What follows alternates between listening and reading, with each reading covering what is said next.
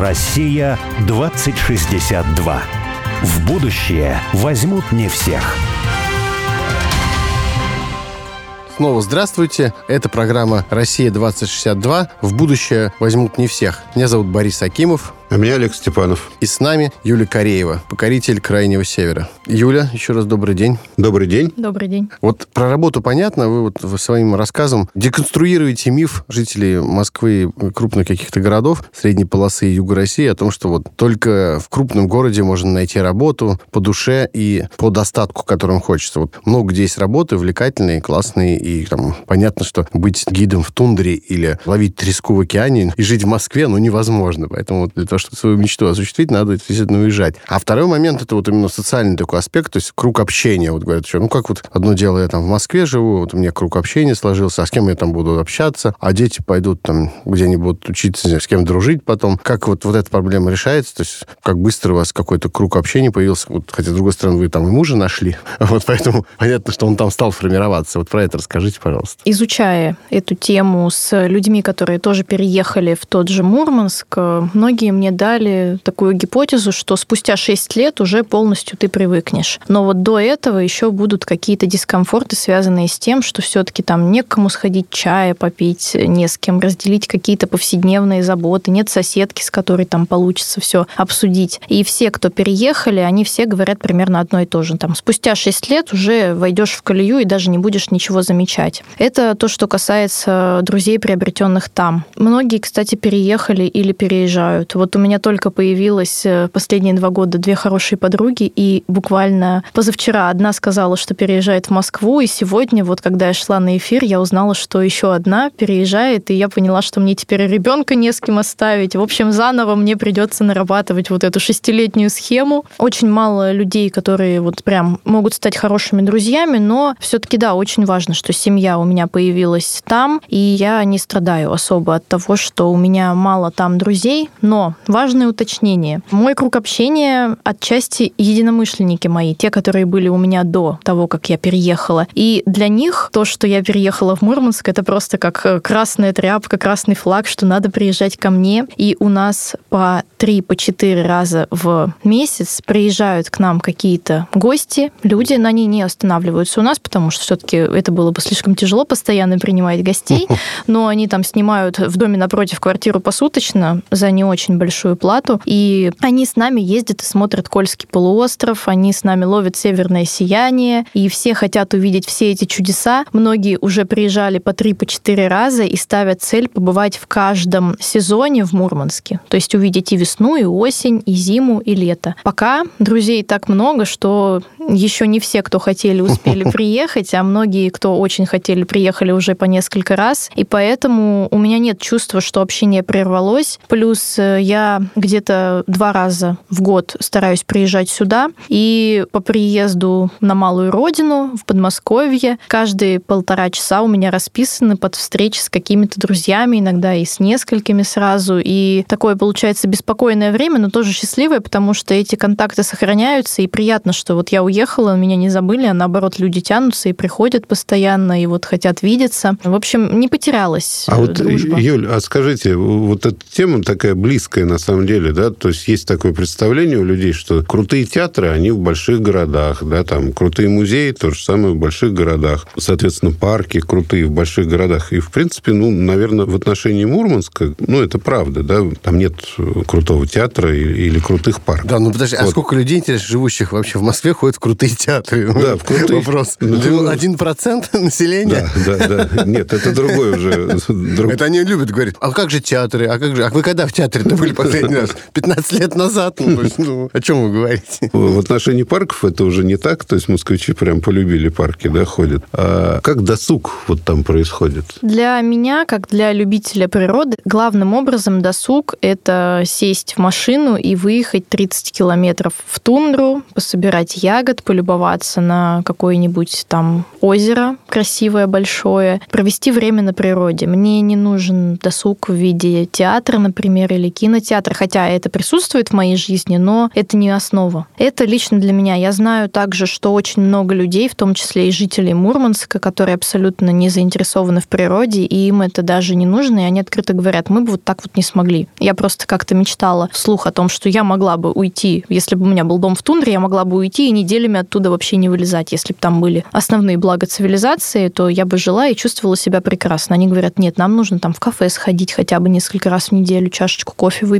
а в люди выйти, в торговый центр сходить. То есть это уже потребность. Люди разные, и никого за это как бы ни в коем случае не нужно осуждать. Но вот э, для меня это не основа, поэтому я не страдаю без театров. А если уж будет какая-то важная постановка, на которую мне захочется попасть, то это замечательный повод съездить в Москву или в Петербург, сделать такое приключение, мероприятие себе, выехать и решить вопрос с культурными потребностями. Но у нас замечательные музеи, это тоже можно выделить. Парков действительно мало, но парк это ведь искусственно созданный уголок природы в городе. Зачем парк, когда мы сами находимся посреди огромного угла парка. природы? Мегапарка. Да, можно сказать, что мы парк для да. природы там. Просто на людей посмотреть. К нам медведи выходят иногда, да, в Североморск, там в окраины Мурманска. Кстати, я удивлялся, вот э, у нас сотрудники были в Мурманске, да, я когда приезжал и заставал выходные командировки, да, мне хотелось куда-то поехать. Я говорю, ребят, ну, давайте поедем вместе. Там, давайте. А куда? Мы нигде не были. Я говорю, как, в Хибинах не были? Не были. В Лавозере не были? Не были. Там, ну, в Дальних Зеленцах не были? Не были. Там, на Рыбачьем не были? Не были. То есть я буквально Но брал... это типичная ситуация. Не для коренных мурманчан, да, причем даже... Приезжаешь когда на море, вы купались уже пять лет назад, как последний раз там. Ну, Нет, ну, человек вообще никогда не был, причем коренной мурманчанин, не только там родился, но у него родители там родились. Ой, Его слушай, вообще не интересует. Слушай, у нас ко мне приезжают какие-нибудь там водители, там, газели, вот из Переславля, нашу деревню Княжево, где я живу, 5-6 километров да, от города, то есть это вообще-то не так уж далеко, мягко говоря. Они приезжают такие, что это за место вообще? Типа, никогда в жизни не были, что это вообще-то? Почему сюда забрались? Это местные жители так говорят. У меня как была какая-то идея, такая концепция какого-то такого локального туризма, потенциала, не такого вот, как у нас сейчас говорят, внутренний туризм, в том смысле, что житель Москвы поехал там не в Париж и не в Египет, а, например, в Мурманск поехал, да? Это тоже хорошо. Но просто если представить себе, что, например, житель города Переславль поехал, например, в город Данилов, то есть все рядом, это, в общем, туризм одного дня, и провел там день, ну, этого никто не делает. Просто если раскрыть вот этот потенциал, любопытство местного жителя, просто хотя бы на 50 километров взглянуть в сторону, то насколько можно увеличить просто туристический поток, там, новая экономика тогда, она вот здесь тоже лежит. А вы, кстати говоря, вот вы гидом работаете там, у вас основной все-таки наверняка ваш клиент это житель Москвич. Москвы, Питера, да? Москва, Санкт-Петербург, да. А есть местные? Бывает? Бывают. Изредка бывают. Те, кто по какой-то причине не готовы сами сесть в свою машину и поехать, и им вот нужен именно гид. То есть они остерегаются А какое самое любимое место? Ну, или там, может а быть, несколько любимых. Топ надо, да, такой. Ну, да. Топ-5 мест, где надо побывать обязательно. Мое самое любимое – это полуостров Средний потому что Неочевидное. Он... Там дальше рыбачий, как бы, да? Да. Который как раз вроде бы... На слуху. На слуху, да. Да. да. Ну, до рыбачьего я просто не доехала еще. А. Я доехала до среднего, и там пока что осталось мое сердце. Дальше оно не заехало еще. Вот, это интересная, кстати, история, потому что мы поехали с трехмесячным ребенком на машине, которая глохла после каждой лужи, с палаткой в середине октября, в выходной день мужа. То есть а середина октября это так для, да, для ну, это... радиослушателей, это уже начало зимы. Там, да, снег начинал выпадать 19 сентября уже в Мурманске, но благо, что вот именно на той неделе, когда мы поехали, в середине октября, там снег растаял. Или его ветром сдуло, возможно, там ветра очень сильные. Там разные варианты, почему именно там его не было, но это было отчаянное приключение. Мы думали, что мы доедем до Рыбачева, но дорога была настолько плохая, что мы 50 километров ехали просто весь день, практически mm. сутки. С самого утра, с 6 утра до 11 вечера мы перемещались. Машина шагала по этим кочкам, по камням. Дорога была ужасная, машина старенькая, но мы доехали с дочкой и показали ей эту красоту, хотя она ничего не поняла, но она с нами, и это самое главное. С рождения, так же, как и меня, родители в свое время приучали к любви к природе, так и мы ее везде с собой берем и прививаем ей особенное восприятие севера. Она уже даже умеет говорить «смотри, сияние», mm. и она знает, как его увидеть. То есть она его распознает на небе, и такая «сияние». М. Недавно, вот позавчера показала в Москве, но это было облако просто.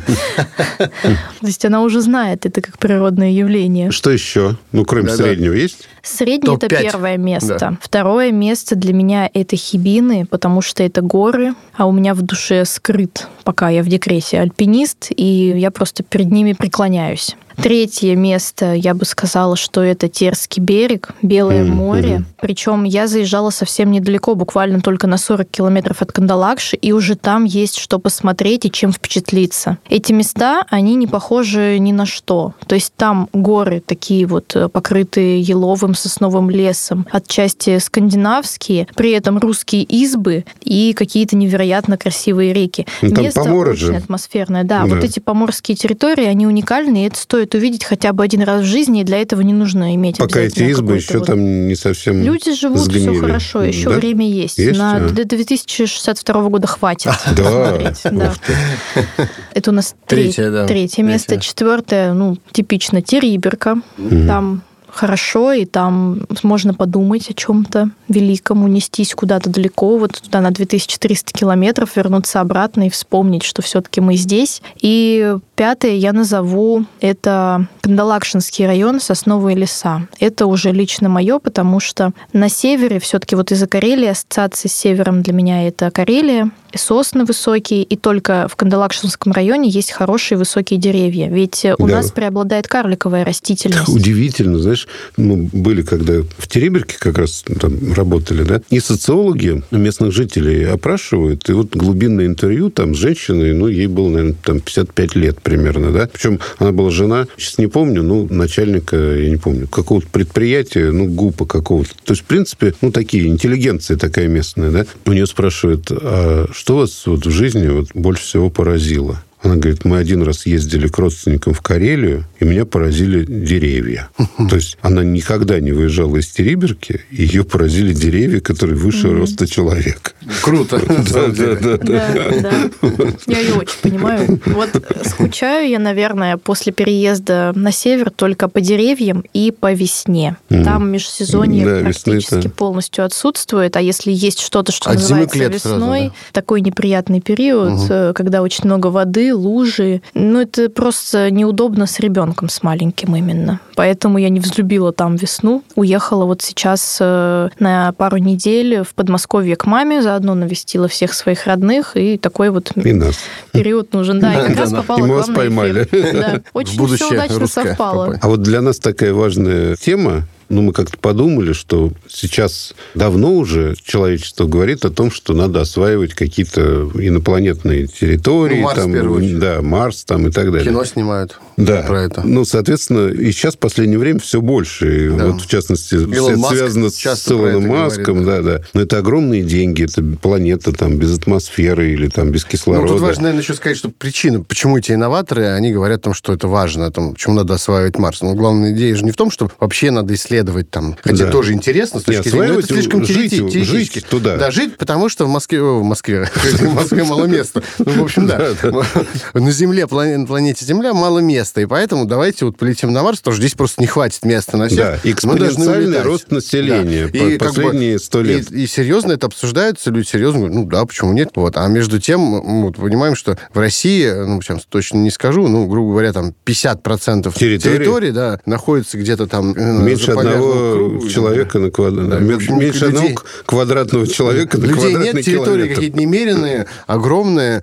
все это гораздо ближе, чем Марс. То есть, как бы, если ты сейчас кому-то скажешь, давайте подумаем, как освоить там Таймыр, например, да? Но это денег меньше, чем Да, да, Марс ну просто тратить. скажешь, Таймыр. Таймыр. Зачем? Он огромная территория Таймыра, там, новая земля, не знаю, или что-то в этом роде. Полный бред какой-то, вы говорите. Но при этом люди готовы слушать и рассуждать на тему освоения Марса. Вот в этом смысле маркетинг хорош. То есть ты можешь сказать, освоение Марса, о, да, это очень интересно. Освоение Таймыра, что? Что за безумие? Хотя на самом деле, да, это гораздо Вот, и- ближе. И, я хотел как раз рассказать историю, да, что мы делали выставку, конференцию, куда собирали из разных стран архитекторов, которые делали заполярные проекты, проекты какие-то в Заполярье. И пригласили из э, Кембриджского арктического центра канадских архитекторов, да, ну, которые были очень известны, по-моему, даже возглавляли этот центр, а приглашали их э, через канадское посольство. И вот мы с ними разговариваем, и с представителем канадского посольства разговариваем. Скажите, пожалуйста, вот мы вас приглашаем на конференцию на такую, чтобы вы представили, что вот в Канаде делается в Заполярье и так далее. А нам и архитекторы эти, и представитель канадского посольства говорят, слушайте, мы были у вас в Мурманской области, нам, честно говоря, вас нечему научить, что делать в Заполярье, потому что ваше Заполярье освоено, ну, вот, по крайней мере, на Кольском полуострове, так как нам и не снилось.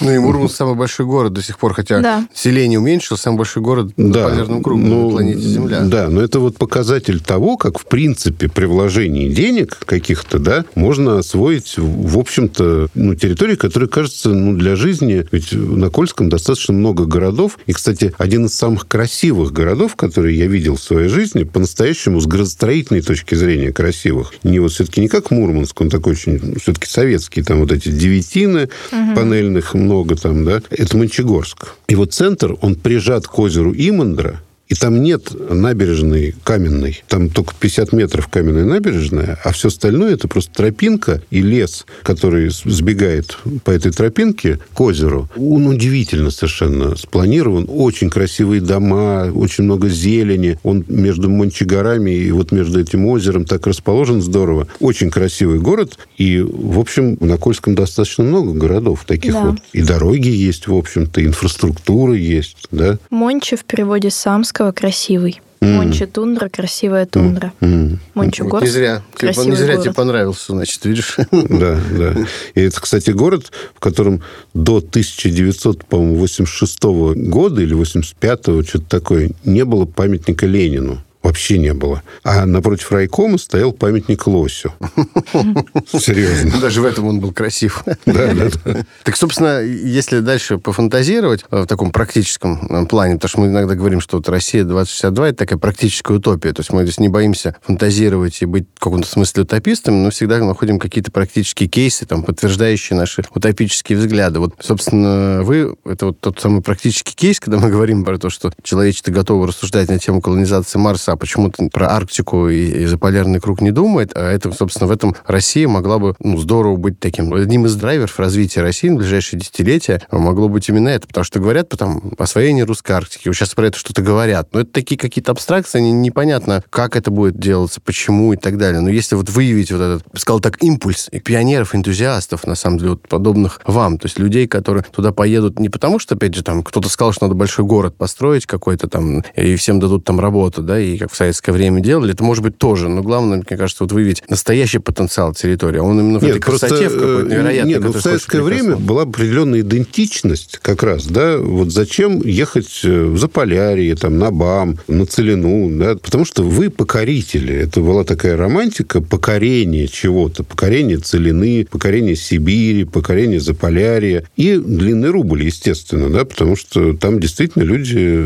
зарабатывали. Но они, приехав и как бы покорив, они мечтали оттуда уехать. Они не были жителями Заполярья. Ну да, они копили да. и дальше уезжали оттуда. Да, и дальше уезжали. А вот, вот эта новая, что ли, причина, почему туда можно поехать, новая идентичность, она в чем может быть вообще? В первую очередь, э, ну, все любители природы найдут там дом для своей души, да и в целом абсолютно нормальная инфраструктура, нет никаких проблем. Можно сказать, что я очень избалованный житель Подмосковья и Москвы со всеми благами, и я приехала и была шокирована, насколько там все хорошо устроено и логично именно для жителя. И уже на моих глазах произошло огромное количество улучшений, и жизнь стала вот прям конкретно в два раза лучше. Появились какие-то интересные фестивали. То есть именно для горожанина, для человека, который любит город, там хорошо и интересно жить. Для человека, который любит природу, там хорошо и интересно жить. Вопреки всем каким-то уткам, которые запускали в интернете, что Мурманск город, который скоро погибнет, и он утопает в мусоре. Нет, там очень много работы и для мужчин, которые хотят заработать, вот как длинный рубль, и для женщин, и там есть чем заняться, чем жить, как жить. Те природные какие-то изменения, которые, ну, например, полярная ночь, трудны могут быть, это все достаточно терпимо, если позволяет здоровье. Это важно, потому Я что некоторым спросить про здоровье не полярную ночь. позволяет. А, нет, а в чем? Какое должно быть состояние здоровья, чтобы это было плохо или, наоборот, хорошо? Я слышала, что у кого-то проблемы с давлением. Именно вот э, ближе к Мурманску. Конкретно мой свекор, он дальнобойщик, и у него вот как раз болит голова, и он хочет переезжать в Питер, потому что он, когда едет из Петербурга в Мурманск, каждую неделю у него все сильнее и сильнее начинает болеть А, а голова. если обратно едет, то меньше. Да,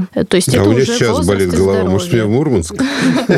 Возможно. То есть вот кто-то по здоровью просто не может, у кому-то климат нужен другой. Нет, ну это, Это это уже понятно, другой да. разговор. Кому-то и в Париже хреново, например. Да. Или, наоборот, хорошо. Что удивительно. Вот это проблема со здоровьем, точно. А насчет полярной ночи, это интересный период. Он непростой, действительно непростой, потому что я светолюбивый человек. Полярный день – это мой лучший период в жизни вообще, какой только может быть. Кажется, что успеваешь тысячу дел сделать за такой длинный день. Смотришь время 12, солнце светит, ложишься спать, поспишь, встаешь рано тоже. Какой-то вот подъем постоянный, когда идет вход в полярный день и полярный день. А полярная ночь – это очень сонливый период. Это я говорю за себя. Мне тяжеловато дается именно вставать. День сдвигается и становится короче за счет того, что я дольше сплю, неизбежно. И ребенок точно так же реагирует. Но- Может быть, просто надо смириться и воспринимать это как благо, наоборот. Как медведи отсыпаются, пусть вот люди Да. спят дольше. Медленная Зато жизнь, северное много сияние сна. Видно постоянно, регулярно. И можно его увидеть там не только глубокой ночью, когда наконец-то темно, как это бывает в период входа в полярную ночь, вот в марте, например. А можно его увидеть и в 7 вечера, и в 6 бывало там какой-то вот, ну, в 6 с чем-то ловили вот в это же время. Может, вообще это Как вы ловите? Я вот был, ну, я не знаю, 50 раз или 100 раз я был на Кольском, да? Я ни разу не видел северное сияние. Ни разу вообще. Мне кажется, ты просто, значит, невезучий. Ну, ну, может быть, я невезучий, но потом, ну, ночью я сплю, например. Вот я не, не как китайцы, которые выставляют там сторожей, да, и сторожат север. Вот ты проспался. Его, его может... Ну, да. Вот ответ. Даже, как даже оказалось- если я в квартире, ну, если я нахожусь где-то в помещении, я же не смотрю в окно все время, да. Оказалось, что это целое искусство. Я была не из тех везунчиков, которые просто в городе вышли на улицу и в тот же день поймали там северное сияние. А, Или вот ехали видишь, из Борь. Аэропорта и поймали сразу. Все мои приезды ни разу сияния поймано не было. Даже если мы за ним ехали. Я переехала, мы уже стали с мужем жить. И я была беременная уже. И он меня решил вот повозить, посмотреть сияние. Он как-то на рыбалке его видел. В ночь с 31 августа на 1 сентября он поймал самое яркое сияние, которое я только видел в жизни. И вот э, мы выезжаем и не ловим его. Я страшно уставшая, мне на следующий день на работу. Так происходит э, два года. Представляете? То есть два года мы не можем ничего поймать, и все разы, когда мы выезжаем, это Ты вызывает говоришь, я только невезучая. раздражение. Вот. Действительно, это было страшно. Зачем я переехал сюда жить? За сиянием. Но его здесь нет. Обман, фейк. В общем, ну, попытки были неудачными. И тут вот э, как раз, когда мы уже свою создали компанию, он стал изучать этот вопрос. И оказалось, что его можно просчитать. Нужно учитывать некоторые показатели, скорость солнечного ветра, плотность его, солнечную активность, э, естественно, прогноз, общий прогноз погоды. И вот он прям может с точностью до минуты сказать, там, вот сейчас была вспышка, через 20 минут вот на этом месте сияние будет хорошее. Мы дожидаемся и Муж? действительно, да, да. Потрясающе. Вот у него появилась какая-то прям внутренняя чуйка, он талант в этом вопросе. И у нас Круто. за все время не было ни одной группы, которая уехала бы совсем без сияния. Он всегда ловил, а если не ловил с первого раза, то потом они умудрялись выехать там на следующий день и поймать. Все-таки вот ловил всегда. И это очень э, меня радует, потому что после этого в моей жизни стало много сияния. Ребенок уже знает, что такое сияние. И вот э, оказалось, что это не просто там выезжать на бум на машине Вот и профессия ловить за 21 городом. века. Да. да? А вот учитывать все показатели, которые там сложно Нет, вообще поймать, мне вот вице-губернатор Мурманской области говорил, что приехал, ну, это был там 4 года назад, наверное, какой-то китаец, инвестор, который хотел купить там тысячи гектар в тундре, чтобы там построить какую-то базу, куда будут приезжать китайцы смотреть северное сияние. Потому что у них, они не просто хотят видеть вот это великое природное явление, но у них есть такое как бы мироощущение, что если человек увидел какое-то великое природное явление, то он уже другим человеком стал. Он сам стал лучше. Да, там сам стал лучше. А если ребенка зачать в это время, то это еще круче. Вообще ребенок будет очень крутой. Но он требовал от института Академии наук, чтобы ему доказали, что можно прогнозировать северное сияние. Но поскольку ученые сказали, что это невозможно, в принципе... А надо было познакомиться с мужем. Да, да. То они, значит... И вот вас тогда не было. Может не позволить погода. То есть э, сияние есть практически Нет, он, он не требовал а точного, да, но он требовал хотя бы какой-то, ну, видимо, с какой-то вероятностью спрогнозировать. А у меня, знаете, вот под конец, э, может быть, последний даже, да, вопрос. Вот вы так сеете настолько вокруг себя вот этот такой позитив от жизни за полярным кругом, при этом много у вас таких знакомых, близких, э, приятелей тут в Москве, соответственно, они к вам приезжают часто, да, видят все тоже это, всю эту красоту от вас, может быть, все эти истории слышат здесь. Вот кто-нибудь из них э, говорил, что, слушайте, ну, да, тоже, я бы, наверное, тоже хотел бы переехать, ну, не знаю, но не, но не переезжаю потому-то, или готов переехать, там, ну, подготовлюсь, через два года перееду. Вот есть какие-нибудь такие примеры? Пока еще никто не переехал, но три человека уже прям очереди, на коротком да? поводке, и они прям уже вот-вот, но что-то их держит. Сложно решиться на переезд, и для многих, кто переезжал в другие города вот так вот, как я, очевидно, что это немножечко отчаяние своего рода. Осознание, что в жизни надо что-то менять. Когда у тебя в жизни все хорошо и спокойно, вряд ли ты возьмешь и поменяешь место жительства конкретно. И кто-то, может быть, пока еще вот момент не пришел, не готов, но есть те, кто всерьез об этом задумывались. Они хотели, вот прям хотели, хотели переехать, готовы были это сделать, и именно в Мурманск тоже. Круто. Ну вот мы с Олегом, я надеюсь, летом тоже доберемся до Мурманска. Вы нам устроите там какую-нибудь экскурсию мега? Да, конечно, да. мы даже с готовы отодвинуть рыбалку, и чтобы вас не только на рыбалку а. свозить. Круто. Спасибо вам большое. Спасибо. Да, и вам спасибо. И счастливой жизни в Мурманске. Благодарю. Россия 2062.